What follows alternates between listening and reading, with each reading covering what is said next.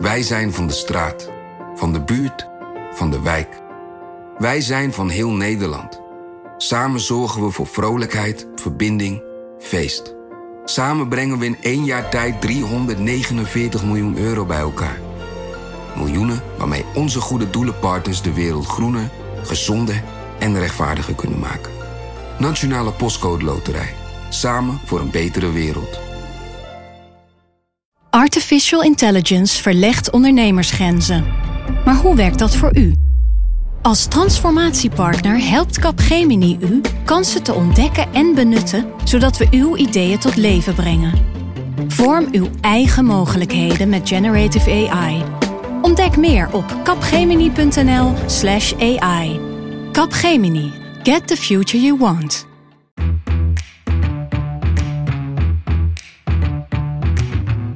Dit is Haagse Zaken. Mijn naam is Lemia Aharwai. Voorzitter, de angst voor een sleepnet is groot. Weten mensen wel waar de wet eigenlijk over gaat? Zo werd de dienst James Bond op klompen genoemd. Ik vraag me bijna af of de opkomst dan toch nog niet gaat tegenvallen. Nou ja, wat ik dus hoop is dat mensen zich wel realiseren dat er wel iets op het spel staat. Welkom bij een extra lange Haagse Zaken special over de nieuwe wet op de inlichtingen en veiligheidsdiensten. Dan een uh, meerderheid van de mensen die gaan stemmen bij het referendum over de wet inlichtingen en veiligheidsdiensten is een voorstander van deze wet. Dat blijkt uit een peiling van één vandaag en onderzoeksbureau Ipsos. Weten mensen wel waar de wet eigenlijk over gaat? Ik denk aan boten, aan water. Ja, nou ja, zo'n beetje half om half. Voor welke partij is dat? Of, uh... Het gaat over de, die trekwet, hè? De sleepwet gaat dus over uh, dat de overheid al je social media kan aftappen. Dus je chats, je Instagram, je Facebook, echt alles zeg maar. Als jij op YouTube of Google iets opzoekt, dan kunnen hun dat opslaan. Maar ook bijvoorbeeld wat er op je smart TV gebeurt, of je telefoon, zeg maar alles. Ja, gewoon om uh, zoveel mogelijk data te, van iedereen te, op te slaan, weet je wel. En te weten waar iedereen is en ba ba ba ba. Ik heb eigenlijk geen flauw idee wat het is. Oké, ik dus ook niet echt. Uh, maar ik weet niet hoe het met jullie zit. Ik heb dus echt nog wel honderd vragen. Of eigenlijk weet ik wel een beetje hoe het met jullie zit. Want ook jullie stuurden behoorlijk wat vragen in. En een groot deel daarvan probeer ik vandaag uh, voor jullie, namens jullie, te stellen. En dat doe ik aan de jullie inmiddels welbekende Pim van den Dol. Pim, vriend van de show inmiddels toch wel? Uh, ja, ik mag hier uh, gelukkig vaak zitten. Vinden wij heel leuk. En ook uh, Lisa van Lonkhuizen en Kees Versteeg, die tussen het tikken van een heleboel stukken over dit onderwerp tijd vrij hebben gemaakt om hierheen te komen. Dank jullie wel. Graag gedaan. Kunnen jullie vertellen wat jullie voor de krant doen? ik schrijf bij de Binnenlandredactie over alles met technologie. Dus bijvoorbeeld drones, computercriminaliteit. En deze wet is ook eigenlijk vrij technisch. Hm. Kees? Ik schrijf over van alles en nog wat. Ik zit ook bij de redactie Binnenland als een soort vrij verslaggever. En ik schrijf meer dan maar lief is over terrorisme, terroristen, veiligheidsdiensten, inlichtingenwerk enzovoort. En jullie gaan straks jullie licht met ons schijnen op de nieuwe WIF. Het is een ingewikkeld en veelomvattend, vooral heel belangrijk onderwerp, omdat het jou aangaat. Het gaat ook over jouw privacy, het gaat ook over jouw veiligheid. En om het heden te begrijpen, duiken we zo eerst even de geschiedenis kort in. We gaan het hebben over het begin van de WIF. Daarna kijken we onder meer naar het stemgedrag van partijen in zowel de Tweede Kamer als de Eerste Kamer. We gaan het hebben over de inhoud van de wet. Wat het betekent voor jou. Als je gegevens worden meegesleept, dan worden ze wel meegesleept. En we eindigen met de vraag: wat moet je vinden om voor te stemmen en wat moet je vinden om tegen te stemmen? Maar eerst dus die geschiedenis. 7 februari 2002 gaat de wet op de inlichtingen en veiligheidsdiensten in. Wat is daaraan vooraf gegaan, Kees? Waarom was die wet nodig? Oeh, heel erg veel. En wist je dat wij ooit maar liefst vijf inlichtingen en veiligheidsdiensten hadden? Vijf? Vijf maar liefst. Vanaf 1948 gerekend. Dan, mm -hmm. Dat zeg je dan maar voor alle eerlijkheid bij hoor. Maar we hadden de Binnenlandse Veiligheidsdienst. Die was opgericht uit uh, verzetsgroepen na de oorlog moesten vooral de communisten in de gaten houden in Nederland, dat zij de macht niet zouden overnemen. En dan hadden we de, alle drie de krijgsmachtonderdelen. Dus de marine, de luchtmacht en de landmacht hadden ook allemaal hun eigen inlichtingendienstje. Die was vrij klein. En hadden we nog de inlichtingendienst buitenland, zoals die later is gaan heten. Die moest gaan kijken wat voor gevaarlijke ontwikkelingen er in het buitenland uh, waren. Dus uh, of de hardliners in China en Rusland aan het winnen waren. En wat dat voor onze veiligheid betekende, dat soort dingen. Je kunt het een beetje vergelijken met het werk dat correspondenten voor, voor kranten, media in die... Uh, in die landen uh, doen. Nou, eigenlijk wat, wat er gebeurde in, uh, in, uh, bij die nieuwe wet. was dat die vijf diensten op één hoop werden gegooid. Er waren al een paar opgeheven daarvoor. Maar ehm, het moderne stelsel zoals we dat nu kennen. Dat uit ah. twee inlichtingendiensten bestaat. Hè, de Algemene Inlichting en Veiligheidsdienst. Enorm mond vol. En ik verzeker, ik heb er als journalist ook een behoorlijk hekel aan, want het vreet tekst in je, in je Mag je de afkorting niet gewoon gebruiken? En dat is de ene kant, de AIVD aan de ene kant en MIVD, de Militaire Inlichting en Veiligheidsdienst aan de andere kant. Dat is wel allemaal een stuk overzichtelijker uh, geworden. En het is ook, zeg ik er meteen bij, ook qua wetgeving best een stukje opener uh, geworden. Want die WIF van 2002 die kon je allemaal lezen als, uh, als uh, geïnteresseerde buitenstaander. Terwijl de besluiten die ten grondslag lagen aan oprichting van die maar liefst vijf, veiligheidsdiensten die we eerder hadden, dat was geheim. Dat was een koninklijk besluit. Las ik ergens op een stomme verbazing. Dat kon je niet eens weten hoe dat uh, allemaal precies zat. Dus we hebben echt, zeker nu met het referendum, een wonder van openheid. En, en uh, Kees, weet jij waarom ze allemaal toen werden samengevoegd? Van werkten ze langs elkaar heen? Of, of? Ja, dat was inderdaad voor een deel het geval. Ja. En met name bij de inlichtingendienst buitenland. Die zat allemaal dingen te doen waarvan de politiek zich afvroeg van... Waar slaat het eigenlijk op? Wat kunnen we hiermee? Ja. Het inlichtingenproduct sloot niet aan op de behoeften, zoals dat uh, toen al uh, heette. Dus wat deed het toenmalige kabinet Lubbers? In de nadagen van Lubbers, onlangs overleden, werd die dienst opgeheven. En de restanten daarvan toegevoegd aan de BVD, die dus een veiligheidsdienst was. Wat iets wezenlijks anders is dan een inlichtingendienst. Daar komen we misschien straks nog op. En uh, nou ja, goed, uh, zo kwam dus dat nieuwe stelsel tot stand. En het bracht dus uh, transparantie met zich mee.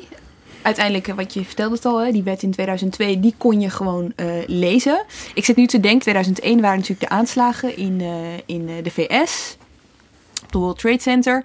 Um, was dat de aanleiding dan om een nieuwe wet nee, te introduceren? Die niet. Nee, nee. het was echt een, een, een sluitstuk van allerlei fusie en andere perikelen. En ook een andere kijk op toezicht. Uh, wat dan ook is ontstaan, is het uh, toezichtstelsel zoals we het nu kennen met de CTIVD. Die is gaan uh, opereren sinds die tijd. Dus laten we zeggen, het had geen connectie op zichzelf met de World Trade Center en aanslagen daar. En die CTIVD, dat is? De Commissie Toezicht, Inlichting en Veiligheidsdiensten. De toezichthouder die achteraf kijkt of toestemming voor bijzondere bevoegdheden, zoals onderscheppen van telefoongesprekken, of die rechtmatig is verleend.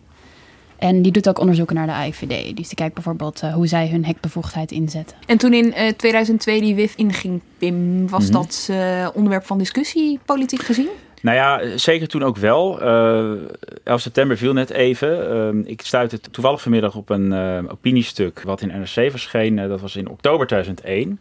Dus dat was net na de aanslagen van 11 september natuurlijk. En dat ging eigenlijk over het nut en noodzaak van die, van die nieuwe WIF. En het was geschreven door de ons welbekende Lodewijk Asscher. Aha. Die toen nog onderzoeker was bij het Instituut voor Informatierecht van de UvA.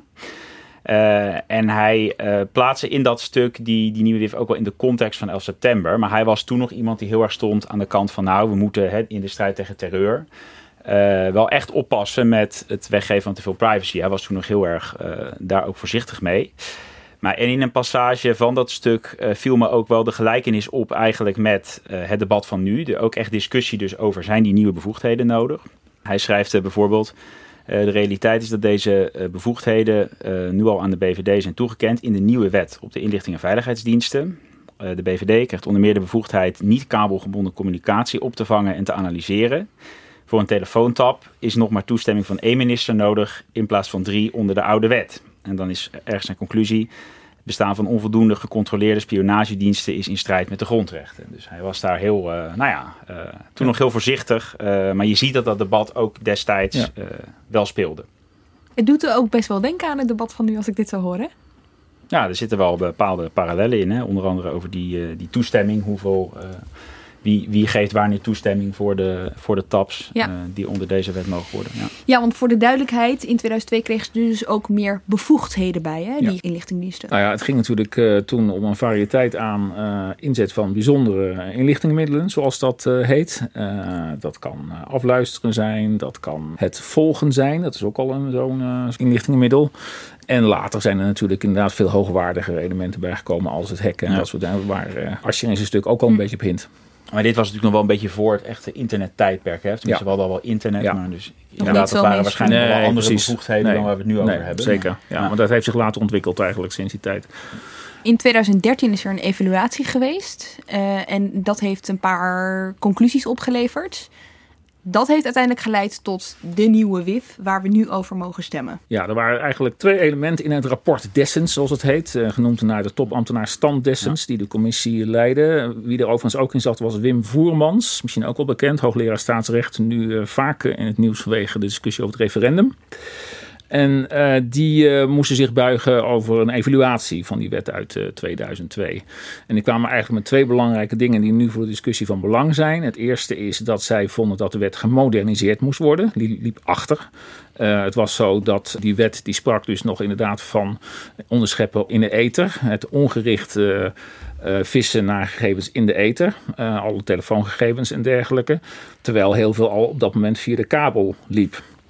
En in 2013 hè, zijn we natuurlijk, uh, zeg ik even, ook naar aanleiding van wat Pim zegt, een stuk verder wat betreft uh, internet dan in 2002. Dus die wet die was gewoon hopeloos verouderd, vonden ze. En het andere was, en dat krijgt veel minder aandacht nu in het referendum, maar dat, dat is voor ons toch ook wel als krant ook wel een belangrijk punt. Dat was dat de verhouding tussen de politiek enerzijds en het diensten anderzijds, dat ze die niet goed vonden. Wat, uh, wat was daar niet Nou goed ja, aan? ze vonden eigenlijk een beetje, en, dat, en, en, daarom noemde ik net even dat treurige lot van die inlichtingendienst buitenland, die dus op een gegeven moment allemaal dingen liep te doen waarvan de politiek zei van wat hebben we eraan. Dat was eigenlijk, um, die speelde hier nu ook weer bij de commissie Dessens. Die vond met name dat uh, de, ja, wat de binnenlandse dienst aan het doen was, hè, de AIVD, dat die eigenlijk gewoon soms toch niet een goede discussie had met de minister van Binnenlandse Zaken, die de controle uh, uitoefende op die, uh, die diensten. Even heel simpel gezegd, zo vertelde Wim Voermans het mij, die zei er ook bij van je moet, je moet het een beetje simpel maken om duidelijk te maken. Die zei van één keer in de maand kwam het hoofd van de AIVD bij de minister van Binnenlandse Zaken langs met een stapeltje uh, aanvragen voor toestemming om af te luisteren of dit of dat te doen. En die minister die tekende dan of in, in, in, in naam van hem of haar een van de hoogste ambtenaren. En dan ging die dat hoofd weer. Dat en was werd, het. Dat was het dan. Weet je, er was niet heel veel interactie, er was niet heel veel belangstelling. Er was niet een vraag van, goh, hè, hoe past dit in het grotere beleid? En wat zijn op dit moment de actuele dingen die spelen? Er was niet echt een gesprek. Mhm. Dit in tegenstelling tot wat er bij Defensie gebeurde. De MIVD Tussen de, dus. Bij de MIVD, bij de minister van Defensie, was er veel meer gesprek met het hoofd van de MIVD over allerlei zaken die speelden. Nou, zij vonden die commissie Dessens die vond dus van wat er bij de MIVD gebeurt en bij Defensie, dat moet eigenlijk ook bij Binnenlandse Zaken AIVD gaan gebeuren. Dus ze hebben, daar, ze hebben de, daar het een en ander over voorgesteld. Overigens iets anders, heel belangrijk, iets anders dan wat er nu in de wet staat. Uh, in de wet probeert in dat probleem dat die commissie Dessens voorzag, het probeert ze in te voorzien inderdaad. Maar ze hebben wel een heel strak kader uh, gemaakt uh, nu. Dat heet de zogeheten geïntegreerde aanwijzing. Dat betekent dat de minister moet gaan zeggen wat zij van die diensten verwacht. Wat voor inlichtingenproducten zij wil. Inlichtingenproducten? Ja, dat betekent dus van, vertel mij eens een keer, hoe zit het met, nou, om bijvoorbeeld even een actualiteit. Gisteren waren de kinderen van IS-strijders in het uh, nieuws. Dat er veel meer kinderen geboren worden in Syrië en Irak dan tot nu toe bekend was. Ik wil eens wat meer, zegt de minister, dan wat van die kinderen weten. In Nederlandse, kinderen met een Nederlandse link inderdaad. Precies, ja. ja. In hoeverre zijn die kinderen nou een bedreiging voor Nederland? De kleintjes natuurlijk niet, maar bijvoorbeeld uh, tien, tien jaar of zo. In hoeverre hebben die in trainingskampen gezeten mm -hmm. daar? En in hoeverre hè, komen die terug? Uh, zijn die geïndoctrineerd, getraumatiseerd en dergelijke? Nou, dat soort, en dan weer in inlichtingproducten weer dus meer van de IVD weten over wat is het gevaar van die kinderen. Maar zou die opdracht dan dus altijd van de minister moeten komen? Uh, nee, want de dienst kan het zelf ook vinden. Uh, dat is namelijk nu nog in de oude situatie eigenlijk. Het, uh, althans, het was in de oude situatie het geval. Want dit is al een beetje praktijk aan het worden nu. maar in de oude situatie kon de AIVD-chef zelf vinden van... dit is gevaarlijk, die kinderen. Daar gaan we zelf naar kijken. Ja, dus en, en in de nieuwe situatie kunnen ze dus niet meer zelf onderzoeken zonder dat daarom gevraagd is. Jawel, ze kunnen nog steeds zelf zeggen van, daar begint het eigenlijk mee, het Mhm. hele verhaal. Dat begint, het begint met een soort veiligheidsanalyse door de diensten zelf. Van waar zitten nou de risico's in het Nederland eh, en in het buitenland, voor zover het Nederland aangaat. Hè, eh, in Syrië en Irak. En dan kunnen zij een soort analyse maken. En dan kan de minister zeggen van, nou, daar wil ik graag eh, meer van weten. Mhm. En, en dat betekent dat, dat ik die en die risico's eruit licht en die in de aanwijzing ga plaatsen. Daar moeten jullie sowieso onderzoek naar gaan doen. En dat wordt dan een beetje Ja. zo heen en weer gespeeld. En het wordt een heel onderhandelingsspel. Want uiteindelijk is natuurlijk de vraag: welke middelen, hoeveel mensen, hoeveel FTE's krijgt de AIVD om dit allemaal uit te zoeken? We- daar hebben we nog niet het antwoord op. Nou ja, we weten nu ongeveer hoeveel FTE's eh, er zijn. Of eh, de, de, de AIVD is iets van 2000 man eh, om en nabij groot. Dat zijn dus alleen mensen die in Zoetermeer werken natuurlijk. Hè? Ja, op het hoofdkantoor. Ja. Lisa, als we nou heel concreet kunnen maken wat nou op hoofdlijnen het verschil is tussen de wet van 2002 en een nieuwe wet op de WIF, hoe zou je dat samenvatten? Dan zou ik zeggen dat het toezicht verbeterd is. Want we hebben nu ook een toezichthouder die vooraf kijkt of eh, de toestemming wel eh, terecht wordt verleend. En ik zou zeggen dat een groot verschil is, daar refereerde Kees al even aan, eh, dat niet alleen maar in de ether meer ongelicht onderschept kan worden, maar ook op de kabel. Dat het ook op de kabel kan worden gekeken naar, eh, naar netwerken eh, die we nog niet kennen, naar dreigingen die we nog niet kennen.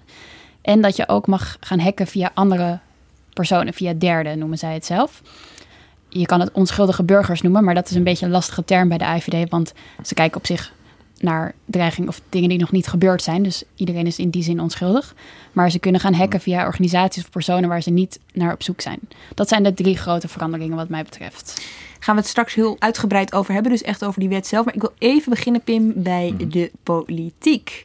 Want die nieuwe WIF, daar is al over gestemd, zowel in de Tweede Kamer als in de Eerste Kamer. Op 14 februari vorig jaar werd dit aangenomen eh, door de Tweede Kamer. Dan gaan we nu over het wetsvoorstel stemmen. Wie is voor het wetsvoorstel? Voor dit wetsvoorstel hebben gestemd. Partij van de Arbeid. Van Vliet. 50 plus. Houwers. Monas. VVD. SGP. CDA. ChristenUnie. PVV. Bontes van Klaver. Het wetsvoorstel is aangenomen. We hoorden hier nog even overigens eh, hoeveel eenmansfracties Ja. de, de, de Tweede Kamer in eh, februari 2017 Die hebben want- natuurlijk ook allemaal gelezen. Ja, die hebben we ongetwijfeld. Dus inderdaad van Vliet, Houwers, Monas, die kwamen allemaal nog even voorbij. Maar eh, als je dit hele lange lijstje optelt, dan kwam je dus op, op 112 van de 150 zetels. Dus er was... eh, Flinke meerderheid. Ja, hele ruime steun in de, in de Tweede Kamer. Ehm, vier partijen waren tegen. eh, GroenLinks, SP, Partij voor de Dieren en, en D66. Waren de enige D66, tegenstanders. komen we straks nog wat uitgebreider op terug. Maar goed, Ja. het kwam dus uitgebreid door de Kamer. Ja, zeker. Eh, en ook, dat gold ook eh, voor de Senaat uiteindelijk. Die hebben de wet een paar maanden later behandeld. Eh, en daar waar de senatoren waren wel... Ik heb dat debat toen nog, toen nog bijgewoond. Die waren wel wat, hadden wel kritische vragen ook. Inderdaad over dat, dat toezicht. of de wet niet eerder geëvalueerd kon worden over de zorgen van uitwisseling van de gegevens met eh, andere geheime diensten. Eh, maar ook daar moet ik erbij zeggen, ehm, was de, de meerderheid uiteindelijk, de- waren ook die andere vier partijen die ik net noemde alleen tegen. Ehm, dus was ook, eh, ook brede steun. Ja. Maar ik weet niet of, of het mij ligt, maar ik heb het idee dat toen dit zo door de Tweede Kamer kwam door de Eerste Kamer kwam, dat het helemaal niet zo'n issue was. Dus toen we nog helemaal niet wisten dat er een referendum over zou komen. Dat was een soort van, Nee, ja, misschien bij, bij journalisten wel. Dat is dus nou, ook de- en, bij, en bij organisaties die zich Hmm. eh, stelselmatig met dit soort onderwerpen bezighouden. Hè? Dus eh, privacyorganisaties zoals Bits for Freedom. Die eh, hebben natuurlijk die hele, hele wettraject natuurlijk wel gewoon kritisch gevolgd. Maar het was inderdaad ik- een beetje ja. een eensided wereldje wat het volgde. Dat klopt wel, ja. Nou, het leuke is, de initiatiefnemers van dit referendum, dat is een groep studenten uit, uit Amsterdam, die voerden dit ook aan als reden van waarom een referendum nodig was. Van er heeft niet voldoende een goed en gedegen maatschappelijk Precies. debat over deze Ja. wet plaatsgevonden. Ja. Ehm, nou is het natuurlijk ja, op zich altijd zo dat wetsvoorstellen gaan door de Tweede en Eerste Kamer. En daar wordt niet altijd eh, een heel uitvoerig eh, debat over gevoerd. Maar goed, deze studenten zeiden dit eh, wetsvoorstel is zo belangrijk, is zo vergaand. Dat wij dus vinden van nou, daar mag echt nog wel een goede aparte discussie over, over komen. Ja. En D66, hè, we noemden het al eventjes, extra opmerkelijk. Waarom? Nou ja, eh, zij waren in de vorige periode, toen ze dus nog niet in de regering zaten, eh, dus fel tegen deze nieuwe wet. Eh, dat bleek ook in het Tweede Kamerdebat toen. Kees Verhoeven was een, hun woordvoerder en was eigenlijk wel de felste Dit is dus februari 2017. Het is een maand voor de verkiezingen. En eh, ja, D66 Ja. zit dus nog in de oppositie. Vandaag ligt een wetsvoorstel voor, de nieuwe wet op de inlichtingen en veiligheidsdiensten. Voorzitter, geen sleepnet, daar begin ik mee. Wie de afgelopen dagen het nieuws volgde, die kan maar tot één conclusie komen. De angst voor een sleepnet met al het internetverkeer van iedereen is groot. Eh, ik heb afgelopen jaren en zeker de laatste weken gezien hoeveel mensen vrezen voor een sleepnet. Voortaan mag niet alleen de ether, de lucht, breed afgetapt worden, maar ook de communicatie over internetkabels. Onderzoeksopdracht gericht noemt het kabinet dat in de wet. En in de volksmond heet dat dan een sleepnet. Ja, Daar en is dan eh, ze- zeven maanden later eh, zei Kees Verhoeven het volgende. Ik wil graag een inhoudelijk debat over deze wet. Laten we beginnen met de juiste naam voor deze wet. Het is de Wet op de Inlichting en Veiligheidsdiensten, de WIF. De vraag van het referendum gaat niet over een sleepnet of een sleepwet. Het gaat over die hele wet, of je daarvoor of tegen bent. Dus alle frames en andere onjuistheden in het debat zou ik vanaf nu graag niet meer willen horen. En dan krijgt de heer Van Raak het serieuze inhoudelijke debat waar hij zo om smeekt. Ja, was natuurlijk wel iets gebeurd in de tussentijd. Hè? Namelijk van oppositie naar kabinet. Ja, nee, klopt. En eh, het moet gezegd dat het voor D66 en Kees natuurlijk ook wel gewoon heel lastig was. Zij eh, gingen in de formatie in met VVD, CDA en ChristenUnie. Eh, alle drie echt geharnaste voorstanders van deze nieuwe wet. Dus ja, zij... eh, Plus dat de Tweede Kamer had natuurlijk ook al gewoon aangenomen hè, in de Eerste Kamer toen, toen de formatie bezig was. De wet was, was al een feit. Ehm, ja, wat, wat eh, D66 toen nog kon doen was, was proberen dus in het regeerakkoord de, de wet wat, wat, wat bij te sturen. Maar hij is dus zelfs al gewijzigd of aangepast. Er is dus in het regeerakkoord een, eh, een passage opgenomen ja, die er eigenlijk voor moet zorgen dat deze wet geen verkeerde uitwerking gaat hebben. Eh, Dat klinkt heel vaag. ja, dat klinkt heel vaag. Maar ja, kijk, ja, dus er staat bijvoorbeeld een zin in hè, over de, de vrees voor dat willekeurig en massaal verzamelen van gegevens van burgers in Nederland of het buitenland kan, mag en zal geen sprake zijn. Ja, daar is eh, ja, wel veel aandacht voor geweest. Dus daar is Verhoeven ook een beetje mee eh, om zijn oren geslagen. Van ja, wat, wat- dit kun- kunnen we wel opschrijven, maar hoe gaat dat dan praktijk worden? Waarbij dat woordje, als ik even mag, dat woordje willekeurig natuurlijk wel interessant is. Hè? Want daar zijn Ja. veel mensen bang voor. eh, Dat het willekeurig gebeurt, dat, eh, dat sleepnet inzet. Ja, ja, precies. Maar eh, volgens mij, en dat weet jij misschien beter, Lisa, maar is het natuurlijk juist überhaupt niet willekeurig hoe dat slepen in zijn werk gaat. Ja, dat heb ik Verhoeven ook gevraagd Precies. inderdaad Mm. een keer. Want Ja. eh, in de wet staat dat je onderzoeksopdracht gericht, nou vreselijk woord, maar eh, in het kader van een onderzoek eh, een tab kan plaatsen Ja. op de internetkabel. Dus ja, wat betekent dan het woord willekeurig in het regeerakkoord van het willekeurig en massaal verzamelen van gegevens kan en mag en zal geen sprake zijn. Ja. Maar het is nooit willekeurig. Nou, daar had Verhoeven niet een heel goed antwoord op. Maar hij vindt wel dat eh, hij hiermee heeft laten zien dat de regering niet wil dat er van, ja, van enorm veel burgers die nergens iets mee te maken hebben, in communicatie eh, verzameld wordt. Maar eigenlijk is het dus eh, niks.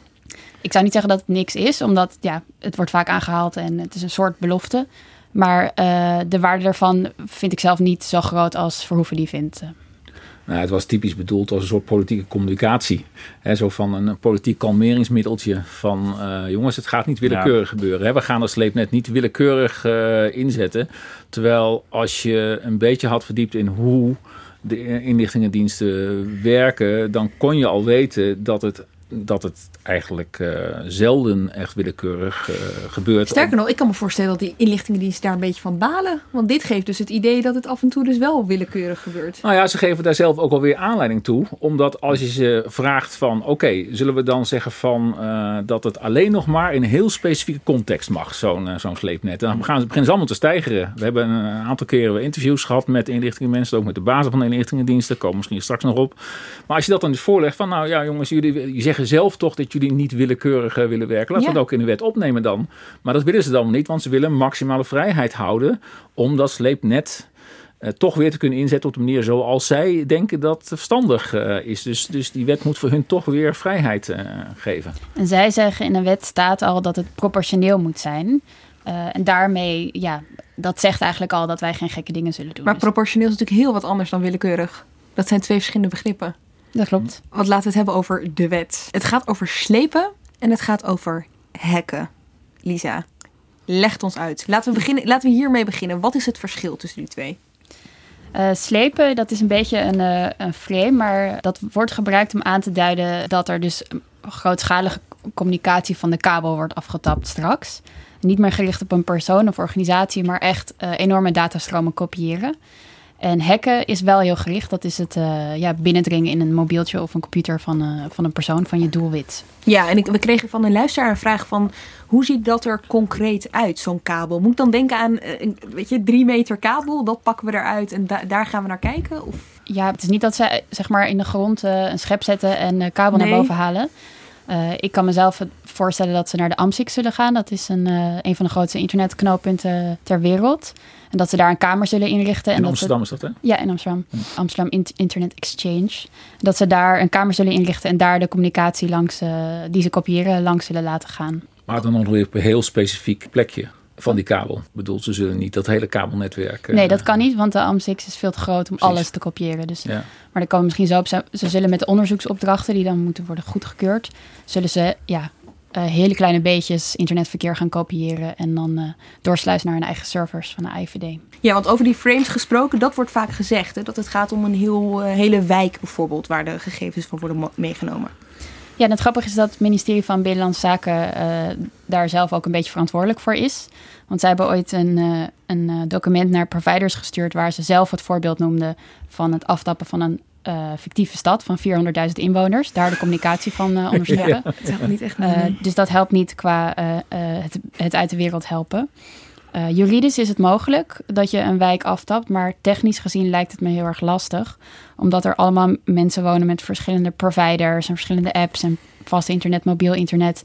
Uh, ja, dus dat, dat aftappen door één kabel te kopiëren lijkt mij heel erg moeilijk. Dus dat gebeurt ook niet. Dus ze kijken eigenlijk, gaan ze best wel gericht op zoek, begrijp ik uit je woorden dan krijgen ze een heleboel informatie. Want internetverkeer, nou ja, uh, we zitten alleen maar op internet. We doen een heleboel. Van films kijken tot muziek luisteren, tot e-mailen, tot recepten opzoeken. Hoe wordt dat gefilterd? Ja, ze gaan eerst naar een, een locatie waar uh, veel internetverkeer langskomt. Ik denk zelf de AMSIX, dat ze daar als, zullen beginnen als eerste plek. Dat is een van de grootste internetknooppunten ter wereld. Daar zullen ze denk ik een kamer inrichten. En, en dan moeten ze dus eerst gaan vragen aan de minister... mogen wij zoeken op bijvoorbeeld communicatie tussen Nederland en een gebied in Syrië, omdat wij denken dat dat uh, nodig is. En dan zullen ze gaan zoeken, oké, waar loopt de communicatie tussen Nederland en Syrië? Over welke kabel is dat? Dan gaan ze dat kopiëren. Eerst gaan ze dan alles eruit filteren wat ze niet nodig hebben. Dat zal een heleboel zijn. Uh, ze denken 95 tot 98 procent dat dat niet interessant is. Je kunt je voorstellen, Netflix, uh, Spotify, dat soort zaken, dat willen ze helemaal niet hebben. Daar hebben ze niet genoeg opslag voor. Is ook niet interessant. Uh, maar wat ze overhouden is, uh, is metadata. En dat is eigenlijk uh, ja, een term die wordt gebruikt om aan te duiden wie met wie communiceert en hoe laat. En dat zegt ook al vrij veel over mensen. En dan zullen ze zo proberen een beetje netwerken in kaart te brengen, te kijken wat ze echt interessant vinden. En als het dan mag van de minister, dan kunnen ze pas bij de inhoud van die berichten. Oké, okay. dus ik begrijp dat als ik in de. Ik probeer nu een beetje frames tegen jullie aan te houden. om te kijken of dat dus klopt. Of de frames met de werkelijkheid. Eigenlijk wel, ja. Want wat je veel hoort is, hè, nou ja, dan uh, ben je bijvoorbeeld. woon je in dezelfde straat als iemand die dus in contact staat met iemand uit Syrië. En dan ben je eigenlijk de lul. Omdat je, jouw zoekgeschiedenis dan ook mee wordt genomen. Ik denk dat het aannemelijker is dat jij ook wordt meegenomen uh, in, de, in het slepen, om het maar even toch zo te noemen. Als jij een tante hebt in Syrië die in een gebied zit wat er voor, voor de IVD interessant is. En dus ook daarmee communiceert. Ik denk dat je dan eerder wordt meegenomen in het slepen dan uh, als je in, hm. aan het eind van de straat woont waar het begin iemand uh, met Syrië communiceert. En hebben we enig zicht op hoe dat filteren gebeurt? Als in, uh, je begint dus met metadata, maar op een gegeven moment heb je dus dat netwerk wel in kaart. En dan wil je wel meer op zoek natuurlijk naar wat er dan gezegd wordt. Er, worden er dan bijvoorbeeld steekwoorden gebruikt? Uh, filteren kan bijvoorbeeld op apps gaan. Dus uh, bijvoorbeeld kijken of mensen communiceren met Telegram. Dat is een mm -hmm. onder terroristen populair chat-app. En dan kan je zo kijken wie communiceert via Telegram en vinden we dat interessant. Nou heeft de IVD de laatste tijd natuurlijk zelf ook best wel campagne gevoerd om aan te tonen dat het allemaal niet zo heel erg is. Ik wil onder andere luisteren naar uh, Rob Bertolet bij De Wereld Door... over welke stappen zij nemen voordat zij overgaan tot actie. Maar voordat de toestemming van de minister er is... is er een heel uh, scala aan afwegingen mm. die gemaakt moeten zijn... voordat we überhaupt met het verzoek om iets af te mogen tappen... als dat de in te zetten bevoegdheid is... voordat we überhaupt met zo'n verzoek naar de minister toe kunnen. Mm. En dat betekent dat we gekeken moeten hebben... past het nou binnen het onderzoek wat ons is opgedragen... en dat kan zijn naar spionage of naar sabotage... dat kan zijn naar terrorisme... Uh, weegt de, de zwaarte van het middel en de inbreuk op de privacy... weegt die nou op tegen het belang dat we ermee denken te dienen? En uh, zeker niet de minst belangrijke, het is altijd de laatste in ons rijtje van drie... dat is, is het nou echt het lichtste middel dat je hebt? Want als u het mij vraagt, ik praat liever met iemand dan dat ik hem tap. Ja, dat laatste wat eh, Roberto Le hier zegt, uh, hè, van is dit nou echt het lichtste middel? Dat is een heel belangrijke. Om, waar het gaat om terrorismebestrijding, om, uh, om het traceren van banden tussen jihadisten in Syrië en hier in Nederland. Dan zijn er zoveel andere lichtere middelen die je kunt gebruiken voordat je met zoiets ingewikkeld als zo'n sleepnetje, laat het even een sleepnetje zijn, eventueel aankomt. We, inmiddels hebben de diensten natuurlijk hier heel veel aan inrichtingenwerk gedaan. Die hebben allerlei netwerken hier proberen te doorgronden. Die hebben mensen zien vertrekken. Uh, die hebben weer vrienden hier achtergelaten, familie achtergelaten. Neem mij van mij aan. Dat is allemaal helemaal stuk geanalyseerd bijna. Die kennen ze helemaal. En om dan gewoon dit, dit glibberige pad van zo'n sleepnetje, uh, om dat in te zetten, om op te gaan. Daar zullen de diensten in eerste instantie niet zoveel voor voelen, omdat ze zoveel andere alternatieven hebben die, uh, die ze inmiddels kennen. Uh, ze weten precies hoe ze die moeten inzetten. Ze hebben daar ook al heel informatie mm -hmm. over. Dus waar dit sleepnet of sleepnetje vooral voor relevant is, is ook voor het buitenland. Voor bijvoorbeeld wat Robert Verlee ook heeft genoemd of iemand anders van de IVD, een, uh, een trainingskamp in Libië bijvoorbeeld. Daar worden mensen opgeleid die, laten we zeggen, die contact hebben met IS of met Al-Qaeda. En daar zitten misschien ook Nederlanders bij die uit uh, Syrië gevlucht zijn, uit Irak gevlucht zijn. Ja, dan kan het gewoon heel prettig zijn uh, voor de diensten om uh, een aftappuntje ergens te hebben op de kabel die naar zo'n Libisch trainingskamp gaat. Want daar heb je niet al die informanten, heb je niet al die informatie uit het, uit het verleden. En dan moet je soms snel handelen en dan is het heel nuttig. Bovendien wordt daar veel minder over privacy geklaagd in Libië dan in Nederland. Ja. Dus dan ga je daar het uh, proberen. Lisa, die gegevens die ze dan hebben hè, en die ze vinden, hoe lang, hoe lang slaan ze die op? Weten we daar meer over? Ja, bewaartermijn is drie jaar. Ze mogen die drie jaar bewaren. En daarna wordt het vernietigd? Ze mogen dan vragen of ze het langer mogen bewaren. Uh, maar als het niet relevant is, dan moet het worden vernietigd, ja. En dit is dus voor zover het slepen, ik weet dat het een frame is, maar voor zover het verzamelen op die manier, dan het hacken. Hoe werkt dat? Ja, hacken is eigenlijk uh, inbreken computervredebreuk, zoals het ook heet, in iemands apparaat. Maar het kan ook een organisatie zijn. IVD is er verzot op. Uh, we kennen een voorbeeld uit de Snowden-documenten dat zij ook een keer een webforum hebben gehackt. Uh, om meer informatie te verkrijgen over jihadisten. En wat er anders is in deze wet, is dat zij dus mogen hacken via derden, via onschuldige personen om bij hun doel weer uit te komen. Ze noemen het zelf een, een stepping stone, als het ware. Hoe werkt dat concreet? Dat kan, ze noemen zelf het voorbeeld van een huisgenoot. Mm -hmm. Dus stel dat iemand zijn beveiliging goed op orde heeft, dan dat je via die huisgenoot uh, bij die persoon komt. Ik zou zelf denken aan een mailtje sturen vanaf iemands adres. En zeggen, hé, hey, klik even op dit linkje en dan dat je iets downloadt. Maar ik weet niet of de IVD dat ook gaat, gaat doen. Dat mm -hmm. zou, daar zou ik zelf aan denken.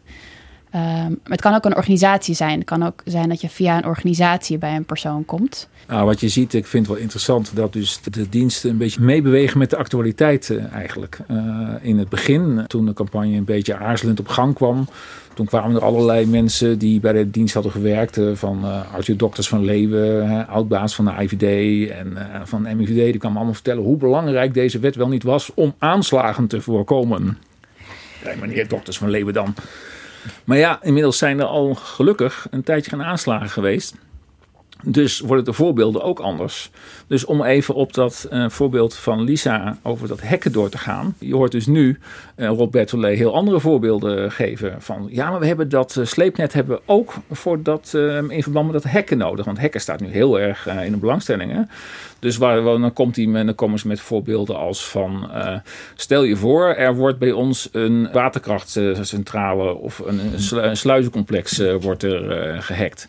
Nou, dan willen wij weten hoe precies de malware eruit ziet uh, die bij die hack uh, gebruikt is. En hoe kom je daar nou achter Tada, daar hebben we de sleepnet. Omdat we dan eh, op de kabel, die bijvoorbeeld vanuit het oosten Nederland binnenkomt, zetten we dan een tap.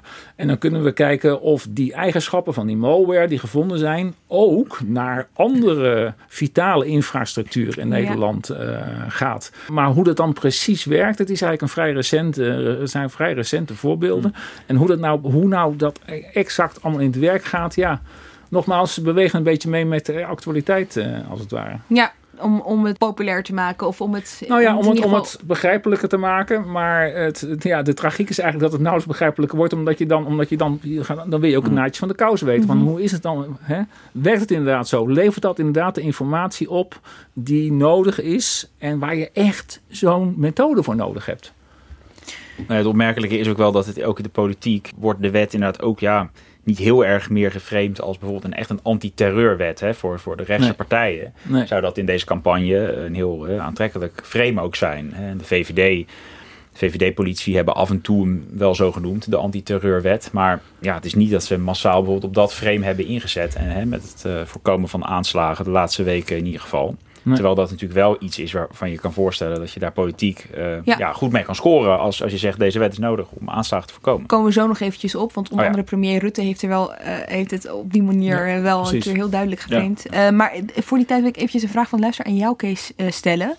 Iemand vroeg zich namelijk af eh, of die informatie die binnenkomt bij de AIVD door deze methode, of die dan eh, gedeeld worden met buitenlandse inlichtingendiensten.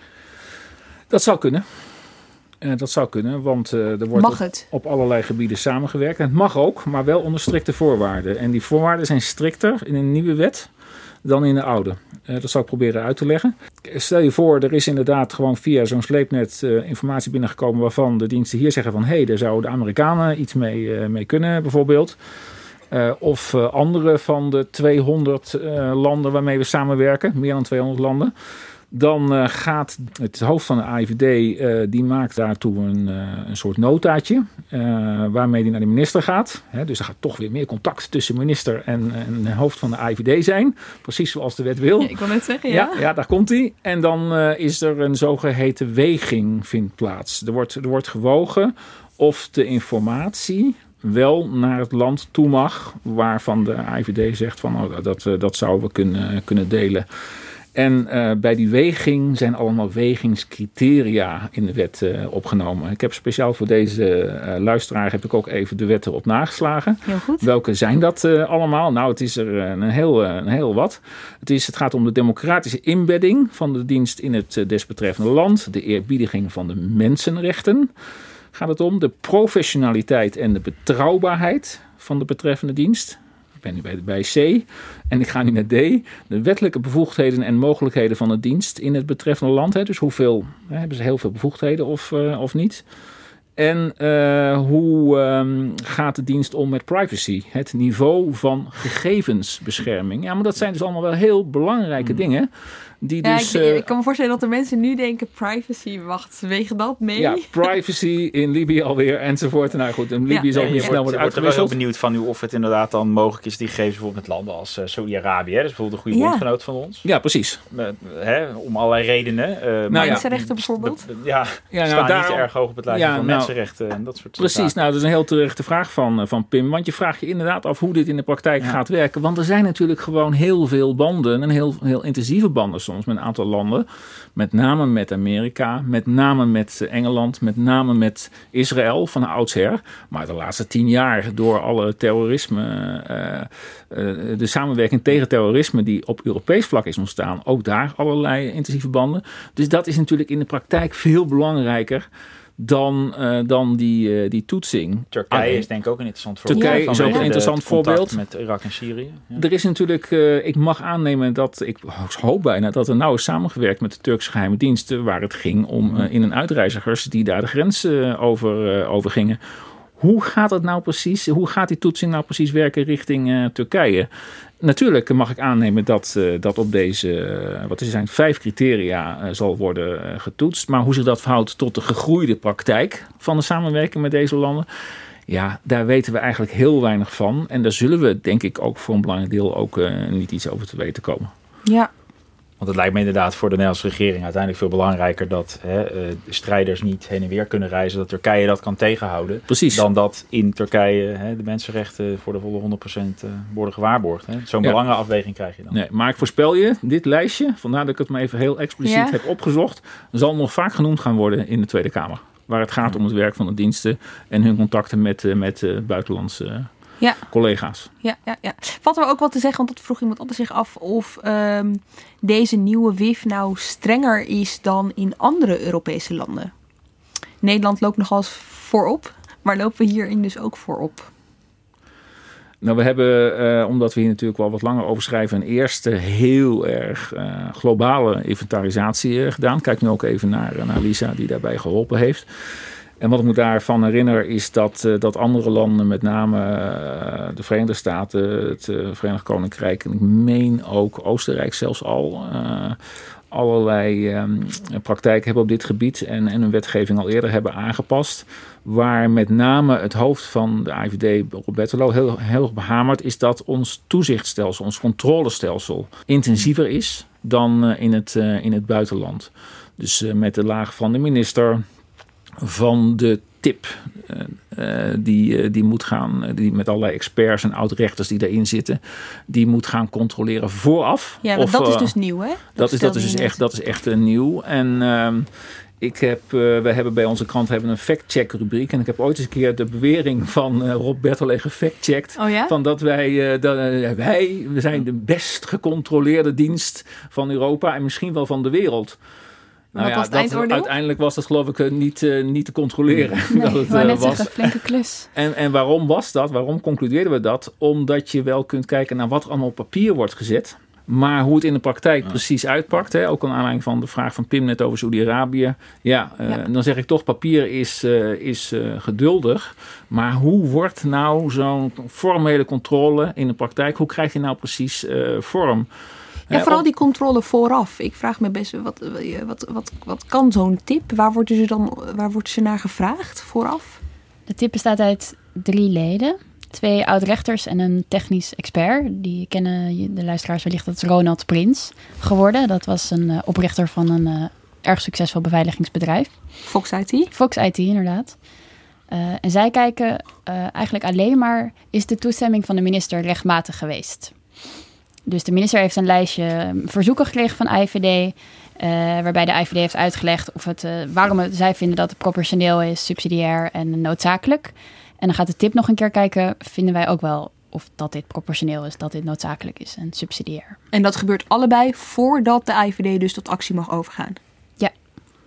Heel belangrijk eh, hiermee, denk ik ook is bij die tip en bij die Ronald Prins, die eh, Lisa het heel terecht eh, noemt, is hoe worden dit soort organen nou precies bemenst? En ehm, wat je dus ziet is dat er iemand in zit die hier heel veel van weet, Ronald Prins. Zelf ook bij de IVD heeft gewerkt. Zelf bij de IVD heeft gewerkt. Daar is ook wel Een kritiek op. hè, uitgesproken ja. voorstander was van de, van de wet. En vervolgens niet echt uitgedaagd wordt door andere mensen die, die hetzelfde kennisniveau hebben als hij, die er net zoveel van weten, maar die misschien er net iets anders in staan. Die zeggen van nou, ik zou. Dit, ik vind dit toch dit net even wat gevaarlijker dan jij dat eh, vindt. Waardoor je een gewoon geïnformeerd debat in zo'n tip eh, krijgt. Ik mis dat eigenlijk tot nu toe heel erg in het referendumdebat. En ik ben blij dat, eh, dat Pim begon met Lodewijk Asscher. Want Lodewijk Asscher is van een partij die op dit punt eh, iets... en laten we zeggen, die, die, die heeft een verleden op dit punt. Namelijk, een van de voorgangers van Lodewijk Asscher is Joop den Uyl. We gaan even een tijd terug. Dit oké, En ik een van zijn slogans was in de jaren 70, weet je misschien ook dan nog wel. Hij was voor de spreiding van kennis, macht en inkomen. En dan wil ik even bij kennis blijven staan. Dat is heel belangrijk in dit geval. Als die kennis gedeeld wordt door anderen, hè, dat is mijn punt hier bij die tip, dan vindt er een veel betere controle plaats dan wanneer er een kennismonopolie is. En dat dreigt nu. Het was heel moeilijk voor het ministerie van Binnenlandse Zaken om deskundigen te vinden voor deze tip. Ze hebben daardoor zelfs de wet moeten uitstellen met een paar maanden. Omdat ze die mensen niet kunnen vinden. Nu hebben ze Ronald Prins, maar ze hebben ze nog te weinig. En ik hoop dus dat de PvdA, geheel in de geest van Joop den Uyl, zal zeggen... wij willen spreiding van kennis, ook op dit gebied. Want dan krijgt het papier, hè, van alles wat op papier staat... van controlemechanismen en dergelijke... krijgt een veel meer body eigenlijk dan het nu is. Nou, Pim? Nou, volgens mij was de Tweede Kamer al lang blij dat eh, die tip rond was eh, onlangs. en eh, ko- konden ze erover stemmen binnen een paar dagen. En daar was geen, dis- was geen discussie over. Ja. Alle- alleen de Partij voor de Dieren stemde tegen deze, Ja. deze, tegen deze tip. Dus eh, Maar is het dus eventjes, hè, die, die twee oud-rechters, die zijn dus niet eh, zo heel goed... eh, Ja, ze zullen ongetwijfeld zich heel goed gaan inwerken. En ze zullen niet voor niks geselecteerd zijn. Maar ze kunnen natuurlijk niet, ze hebben niet de ervaring, het kennisniveau eh, van Ronald Prins. Dus ik ben heel benieuwd hoe die gesprek zou er heel graag bij zitten. Als een soort fly on the wall. Een van de vragen die, eh, veel, eh, die ook veel eh, voorbij komt is... ehm, die data wordt natuurlijk ergens opgeslagen hè, door de AIVD. Dat kan interessant zijn voor buitenlandse inlichtingendiensten. Die denken, oh, op één plek al die data kan ik zo in, kan ik zo in zoeken. Ehm, hoe aannemelijk is dat? Dat is lastig te zeggen. De IVD zal er zelf ook eh, heel erg mee bezig zijn. Hun dataopslag zo goed mogelijk beveiligen. Waarschijnlijk nog wel beter inderdaad eh, met deze kabelinterceptie. Ja, je zei één opslagplaats of iets, zei geloof ik. Eh, Mhm. Ik denk dat het er meer eh, zullen zijn. En ik denk eigenlijk, hoewel ik dat helemaal niet zeker weet hoor, maar ik kan me zo voorstellen dat de AIVD eh, met het oog op deze nieuwe wet heel veel contact heeft met diensten in het buitenland, eh, met name in Amerika en Engeland, eh Verenigd Koninkrijk, sorry. Want dat zijn landen waar we veel mee- Waar, waar die al veel met dit soort eh, praktijken werken. En die natuurlijk ook met hetzelfde vraagstuk te maken krijgen. Waar laat ik de gekopieerde gegevens, de onderschepte gegevens eigenlijk? En hoe ga ik die zo opslaan dat inderdaad buitenlandse hackers daar niet bij kunnen? Daar zal ongetwijfeld veel overleg over zijn. Ik neem aan dat de AIVD die expertise zal gaan gebruiken eh, om eh, het risico op zo'n hack zo klein mogelijk te houden. Nou, hadden we het er net al eventjes over. eh, dit, dit gaat ons beschermen tegen een heleboel aanslagen. Dat is een van de, een van de beloftes die wordt gemaakt door het voorkamp. Ik wil eventjes luisteren naar onze premier Rutte bij RTL Late Night. Ik wil dat er in het land geen aanslagen plaatsvinden. ik ben er zeer bezorgd over dat het wel een keer gaat gebeuren. Ik, wacht nou even, Frits. En ik kan er geen garantie op geven dat het niet gebeurt.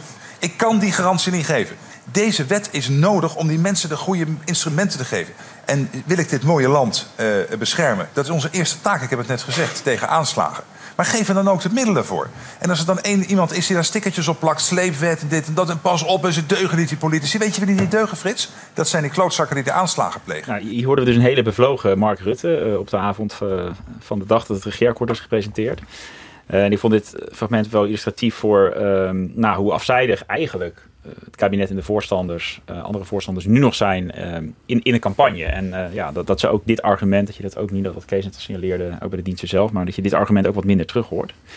Maar ja, Rutte en Ollongren, die natuurlijk nu de wet eh, onder haar hoede heeft, Minister van Binnenlandse Zaken. eh, die hebben er eh, dus voor gekozen om eh, eigenlijk pas heel laat in de ca- campagne actief te worden. Hè, we zitten nu eh, ongeveer twee weken voordat we al naar de stembus mogen over deze wet. Maar eh, de, be- het is bewuste strategie van, eh, van het kabinet eh, om eh, pas een paar dagen voor eh, het referendum waarschijnlijk nog echt de media op te zoeken. En de Dus- vraag is natuurlijk of dat, of dat een verstandige strategie is. Eh, de analyse bij het vorige referendum in 2016 over het Oekraïne-verdrag Ja. was namelijk eh, dat het ja-kamp toen veel te laat en eigenlijk veel te slapjes eh, het verdrag had verdedigd. Ja. Dus je zou denken, hey, eh, dan had, zouden ze daar toch van geleerd hebben. Waar, eh, waarom doen ze dat dan nu eh, niet anders? Wat denk je? Ehm, nou, ik denk, kijk, toen speelde mee dat de opkomstdrempel was bij het Oekraïne-referendum nog heel erg van belang. De uitslag zou pas geldig zijn, dat Ja. geldt overigens nu ook hoor, eh, als 30% van de kiezers hun stem uitbrengt. Maar toen, op die dag, was alleen dat referendum over Oekraïne. 6 april 2016. Nu valt het samen met de gemeenteraadsverkiezingen. Dus is de verwachting dat die opkomstdrempel met gemak eh, zal worden gehaald. En bij Oekraïne was heel veel mensen die dus voor waren, die twijfelden dus, moet ik wel gaan stemmen? Want als de uitslag niet geldig is, dan is het sowieso, hoeft de politiek er niks mee. Dus eh, als ik voor ben, blijf ik lekker thuis. En gokken. Nou, dat, speelt dus nu, eh, dat speelt dus nu niet mee. Ehm, ja, en je zou verwachten dat het, het, het voor het kabinet toch eh, aantrekkelijk is om, om deze wet. Hè, want stel, stel dat er een ja uitkomt, dat is voor, eh, voor de politiek, eh, hè, die, waar de meeste heel veel voorstanders zitten. Maar is de tactiek dan, we, we doen er niets mee, dan staan mensen eenmaal Nou, in het de- stemhokje en dan denken ze bij zichzelf, ja, we hoorden het net in het filmpje aan het begin, Nou ja, de waar tac- gaat dit eigenlijk over? Ja, laat maar zitten, ik doe wel alleen de gemeenteraad.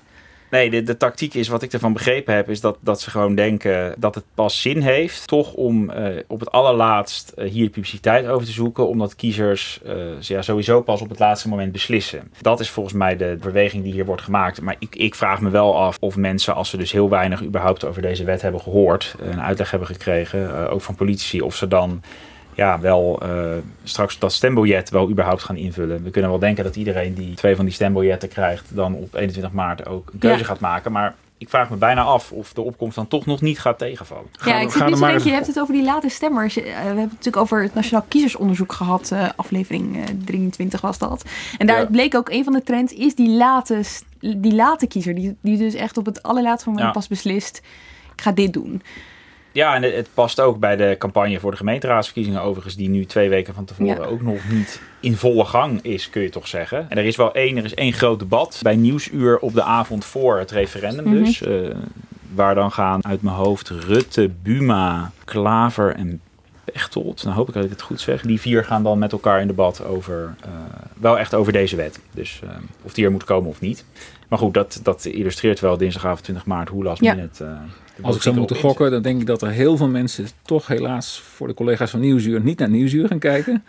En dat er heel veel mensen het gewoon niet weten. En laten we zeggen, ook, nee, ze hebben de boodschappen gedaan aan het eind Ja. van de middag. En ze komen met hun jumbo-tasje komen ze het stemhokje binnen. En ze zijn al blij als ze weten wat ze moeten gaan stemmen voor de gemeenteraadsverkiezing. En dan krijgen ze ook nog een biljet met daarop de vraag...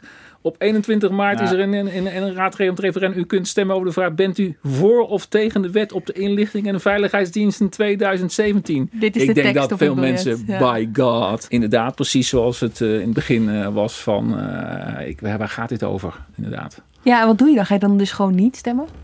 Je kan blanco stemmen, neem ik aan. Dat kan ook, ja. Nou ja, wat ik dus hoop is dat mensen zich wel realiseren dat er wel iets op het spel staat. Ja. Ehm, het, het gaat niet over zomaar eh, iets. Eigenlijk gaat dit eh, voor, voor eh, ik zou bijna zeggen voor burgers nog over meer dan het vorige debat waar Pim op doelde, het associatieverdrag met, met Oekraïne. Dit gaat over je smartphone, zou ik bijna zeggen. Dit gaat over je, je privacy.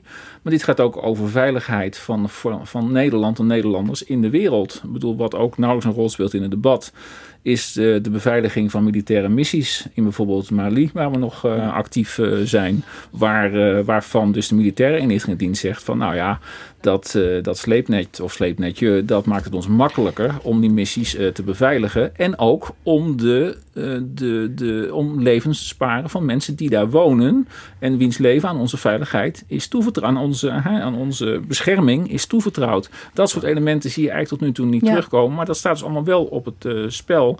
En je mag hopen dat op het moment als iemand inderdaad met zijn jumbo-tasje dan dus dat stemhokje binnenkomt, zich dat toch ook nog wel realiseert. En in ieder geval wel toch iets invult hoe geïnformeerd en hoe ongemakkelijk je je op dat moment misschien voelt.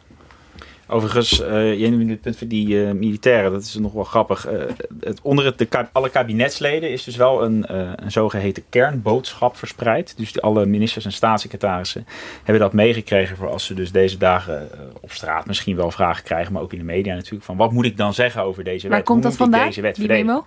Nou, dit, dit is ehm, door de, het hoofd communicatie van eh, het ministerie van Binnenlandse Zaken. Die heeft dit volgens mij met zijn ambtenaren opgesteld. Hij leidt dus wel de, de, de, de niet erg bestaande nog campagne van het Mhm. kabinet voor de, voor de wet. Eh, nou ja, en, en dat is dus echt een beetje een uh, Jip, Jip en Janneke taal. Dat is een beetje, dat, dat, dat is misschien te lullig uh, gezegd, maar uh, een hele simpele uitleg van de wet. Uh, waarom die goed is. Dus er staat bijvoorbeeld in de nieuwe wet op de inlichting en veiligheidsdiensten helpt ons land veilig te houden en beschermt de Nederlandse militairen die Kijk, op missie zijn. zijn ze, ja. En ook over de privacyzorgen staan er dingen in. Hè? Dus uh, bijvoorbeeld uh, de veiligheidsdiensten zijn totaal niet geïnteresseerd in informatie van of over onschuldige burgers. Hè? Dus dat, dat is dan weer om de mensen Ja, gerust te stellen ja, die ja. zorgen hebben over hun, uh, over hun privacy. Ook Het wordt, het wordt allemaal zo simpel gemaakt of zo. Nou ja, ook daarvan geldt weer een beetje dat, uh, we hebben het eerder over gehad, van je kunt dat als boodschap de wereld insturen. Hè, van het is uh, belangrijk voor de veiligheid van onze, de beveiliging van onze missies. Maar hoe werkt dat dan precies? Waarom is het dan zo dat die nieuwe bevoegdheden, dat die dan werkelijk uh, militairen en inwoners daar beter ja. gaan beschermen? We hebben het daar tijds geleden met het hoofd van de IVD ook over gehad. Sorry, van de MIVD over gehad. En hij geeft voorbeelden en je hoort het en je schrijft het op uh, voor een deel, omdat je realiseert dat het belangrijk is. Maar echt doorgronden doe je het nog steeds Nee, niet. dat vind ik wel het frustrerende van het geheel. Nou, dat is misschien ook wel een probleem van, de, eh, van dit onderwerp, toch voor deze wet, voor het referendum. Hè? Dat, dat, eh, er zijn ook wel mensen die zeggen, ja, het, eh, het is belangrijk, maar het is ook weer te ingewikkeld om hier misschien wel een referendum over te houden. Het grappige is dat een debat over een inlichtingenwet zich heel erg leent voor metaforen. Zoals dus slepen en sleepnet. Dat is ook al zo oud als de inlichtingendiensten zelf in Nederland. Constant Heijs is een universitair docent eh, bij Leiden, eh, de Universiteit Leiden. En die heeft daar eh, onderzoekje naar gedaan en die publiceert hij toevallig maandag. Leuk. Ja. En hij heeft gekeken naar frames en metaforen in het inlichtingendebat. Ik zal er wat noemen.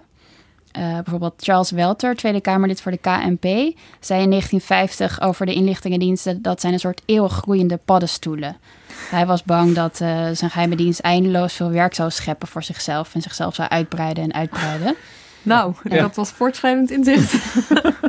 En eh Jaap Burgers, sociaaldemocraat, was in 1954 bang dat over het gehele Nederlandse volk een net van controle zou worden gelegd. dus Net dan zag je het woord controle. net ook al. Ja. En eh, de, de Binnenlandse geheime dienst is ook vaak eh, een beetje gedownplayed met frames. Zo werd de dienst James Bond op klompen genoemd. en Gestapo op klompen. En Frans Goedhart, Kamerlid voor de Partij van de Arbeid, noemde het in 1992 nog rijk, op rijkskosten Indiaantjes spelen. Oei, oei, Dus je oei, ziet dat juist door die geheimhouding en juist doordat alles zo vaag is, metaforen heel erg eh, Ja. de weg vinden in zo'n debat. Ja, ja, ja, ja. En het debat dus ook wel een soort lading kunnen geven. Zeker een lading kunnen geven, want eh, het voorbeeld van de paddenstoelen of eh, op rijkskosten Indiaantjes spelen, daar wil je eigenlijk iets anders mee zeggen natuurlijk. Ja, wat? Nou ja, de, de dienst groeit als een gek. Ja. Of tenminste, daar ben, ben je bang voor.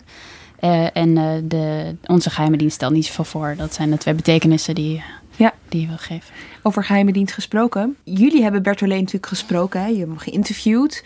Maar er gebeurde wat interessants eh, toen jullie hem voor de eerste keer wilden spreken, als ik het goed heb. Nou, waar je misschien op doelt is dat verband met inderdaad het referendum hadden we al een tijd geleden, ergens in eh, september of oktober, een verzoek gedaan. En dat eh, zou inderdaad ook plaatsvinden, dat eh, interview op een gegeven moment.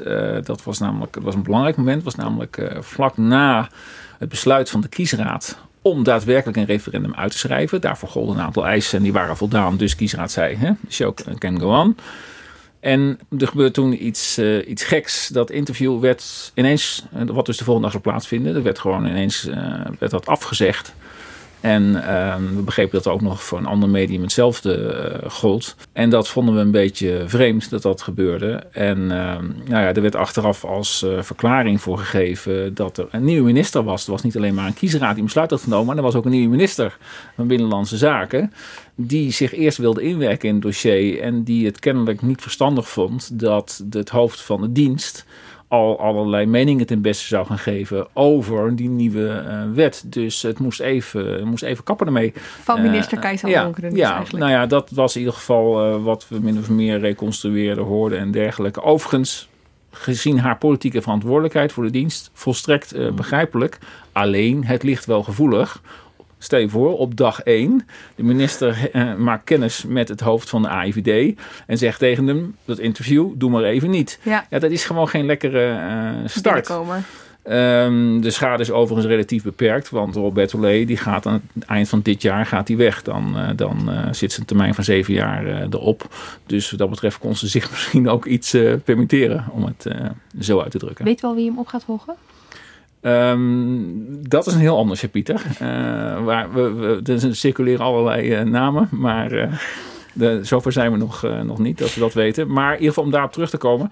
Dus we hebben, want we hebben namelijk uiteindelijk wel het interview gehad. Sterker nog, we hebben niet alleen het interview met hem gehad, maar ook met zijn collega van de MIVD, Onno Eigelsheim. Dus dat was op zich heel prettig. En toen konden we vervolgens terugkomen op dit merkwaardige incident. En? Nou, dat pakte dus niet zo goed uit, omdat ja, dat gewoon, je, je, je, je komt dan op een, op een gevoelige plek in de verhouding tussen de minister en de uitvoerende dienst. En eh, dat is niet prettig om in dat potje te gaan roeren. Dus eh, daar waren gewoon wat, eh, wat irritaties eh, over, zullen we maar zeggen. En, Is een eh, chique die- manier om te zeggen dat, eh, dat ze heel boos werden? Nou ja, we hebben het gewoon ook opgeschreven. De lezers kon, kunnen het ook gewoon uh, nalezen. Hij uh, had op een gegeven moment even geen uh, zin Bertolet, meer in. inderdaad. Hij is Bertolet. Die had inderdaad even geen zin meer in. En, maar goed, hij, hij, hij, maakte heel even aanstalten om te gaan staan. Maar hij vond het gesprek ook alweer zo interessant en prikkelend... dat hij vervolgens toch weer ging zitten.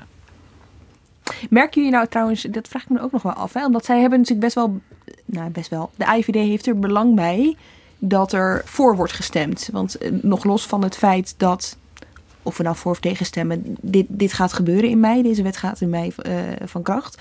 Maar uh, een, een, meerderheid voor betekent ook een soort van, geeft ook een zelfvertrouwen aan de diensten. Want dat betekent dus dat zij hun, dat zij hun bevoegdheden kunnen uitbreiden en dat er ook nog een meerderheid van de bevolking achter ze staat.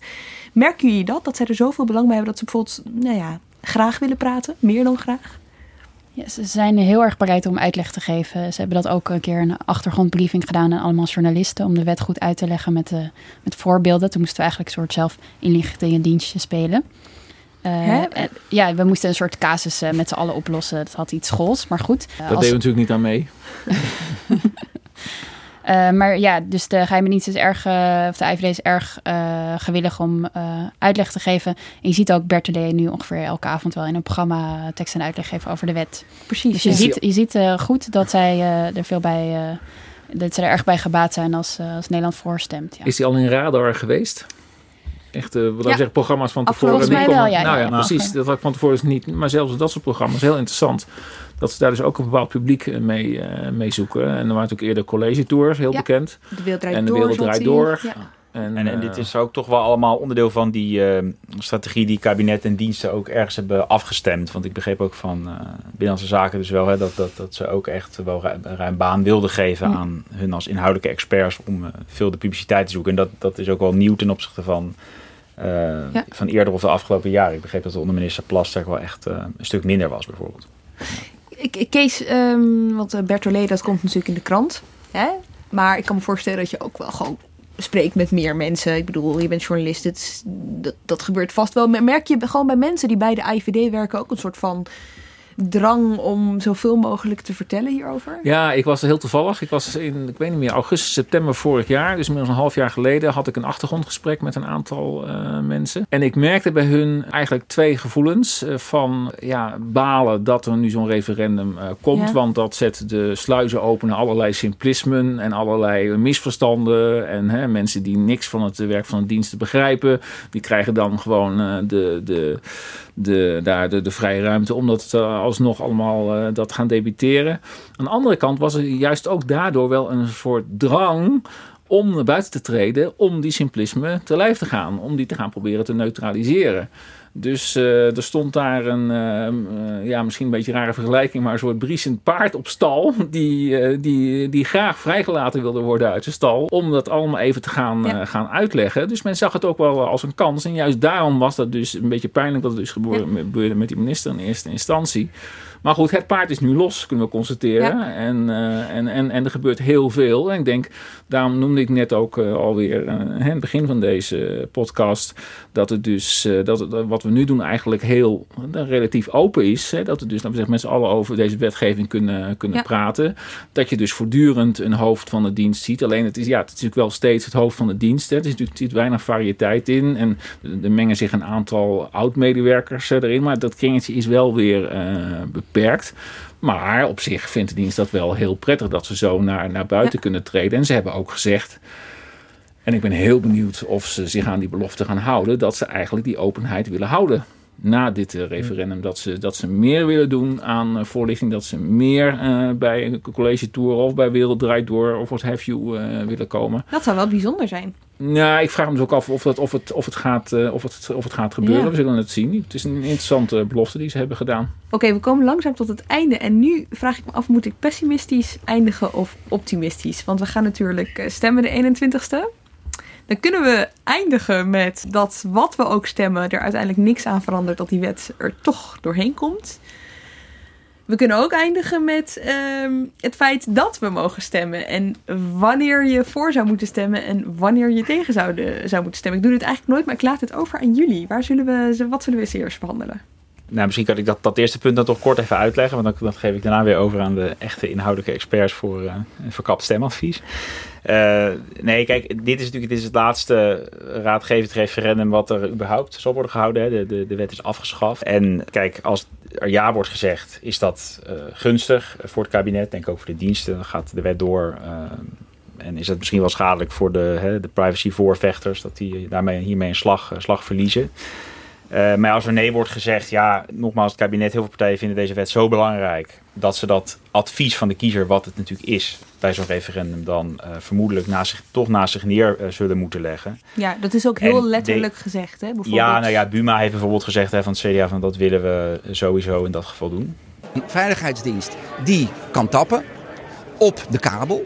Dat moet. Als dat niet kan, dan hebben we een groot probleem. Moet ik afwegen tegen aan de andere kant een referendum waarvan ik nu al weet dat ook als het nee wordt, ik nog steeds zal zeggen: het is essentieel dat de diensten die bevoegdheid hebben.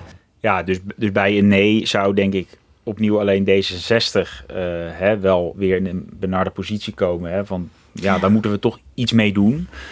Uh, maar goed, uh, ja, ik denk dat zelfs dan dat we niet gelijk een wijziging van de wet zullen krijgen op bepaalde vlakken. Of uh, dat, dat de andere drie partijen in het kabinet dat, ehm, toch, eh, ook omdat dit kabinet zo graag van het referendum af wil en, en uh, daar helemaal klaar mee is. Dat, uh, zo snel mogelijk er vanaf achter ja, hun laten. Ja. Oké, okay, maar goed, we mogen wel stemmen. Hè? Dat is de fase ervoor, voordat, we, voordat er niks mee gedaan wordt. Um, Kees en Lisa, kijk jullie aan. En ik vraag jullie, als ik wat vind, moet ik voorstemmen?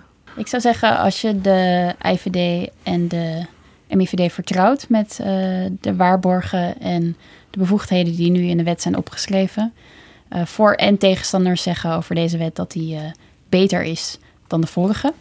En als jij zegt deze is onder de streep goed genoeg, dan zou ik voorstemmen. Ja, ik, uh, Lisa heeft het volstrekt terecht over vertrouwen. Ik denk dat dat een sleutelwoord is in deze. En, maar dus ik zit nog wel iets, er komt iets anders bij. Vertrouwen inderdaad van Uh, eerst plaats gewoon in de politicus die je vertrouwt en hè, wat zegt die hierover.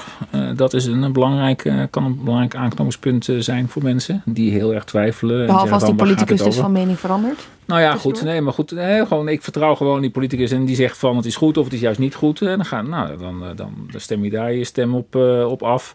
Het heeft ook te maken met vertrouwen inderdaad in de diensten. Wat hebben ze in het verleden gedaan? Zijn er grote bloepers uh, geweest? Hebben ze hun bevoegdheden misbruikt en dergelijke? Hè, waar in Amerika sprake van is geweest. Uh, en ook wel in, in Frankrijk, waar de Franse geheime diensten op eigen houtje zomaar de socialisten gingen afluisteren en zo. Nou, dat soort grote schandalen hebben we eigenlijk in Nederland niet zo gehad.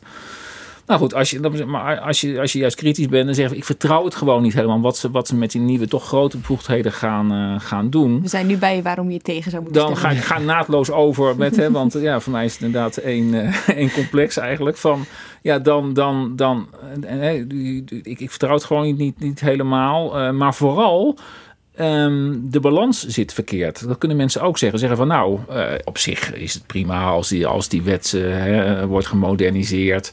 Uh, als de als de kabel inderdaad ook erbij komt om daar je activiteiten als dienst op los te laten. Maar ik vind het uiteindelijk vind ik het uh, risico uh, gewoon uh, te groot. Ik ben niet overtuigd van dat nou die veiligheidsrisico's zo worden beperkt. Terwijl het wel zo is dat inderdaad gegevens uit mijn smartphone of anderszins toch misschien in een sleepnetje verzeild raken. Dat kan ik me ook heel goed voorstellen dat mensen zo denken. Dus twee sleutelwoorden: vertrouwen en balans tussen de, de veiligheidsrisico's uh, en het risico dat je, dat je privacy wordt, uh, wordt geschonden. Dankjewel. Dank Kees Versteeg, Pim van der Dol en Elisa van Lonkhuizen. En dank uh, luisteraar. Ik wens je veel wijsheid tijdens het stemmen. Heb je nog uh, vrienden, familie die het ook nog niet weten? En heb jij iets aan deze Haagse zaken gehad? Stuur hem vooral door. Volgende week zijn we er weer. Dan helemaal over de gemeenteraad. Over de invloed, de taken, de verhoudingen met de Rijksoverheid. Heb je een vraag? Laat maar weten. podcast.nrc.nl Tot de volgende keer.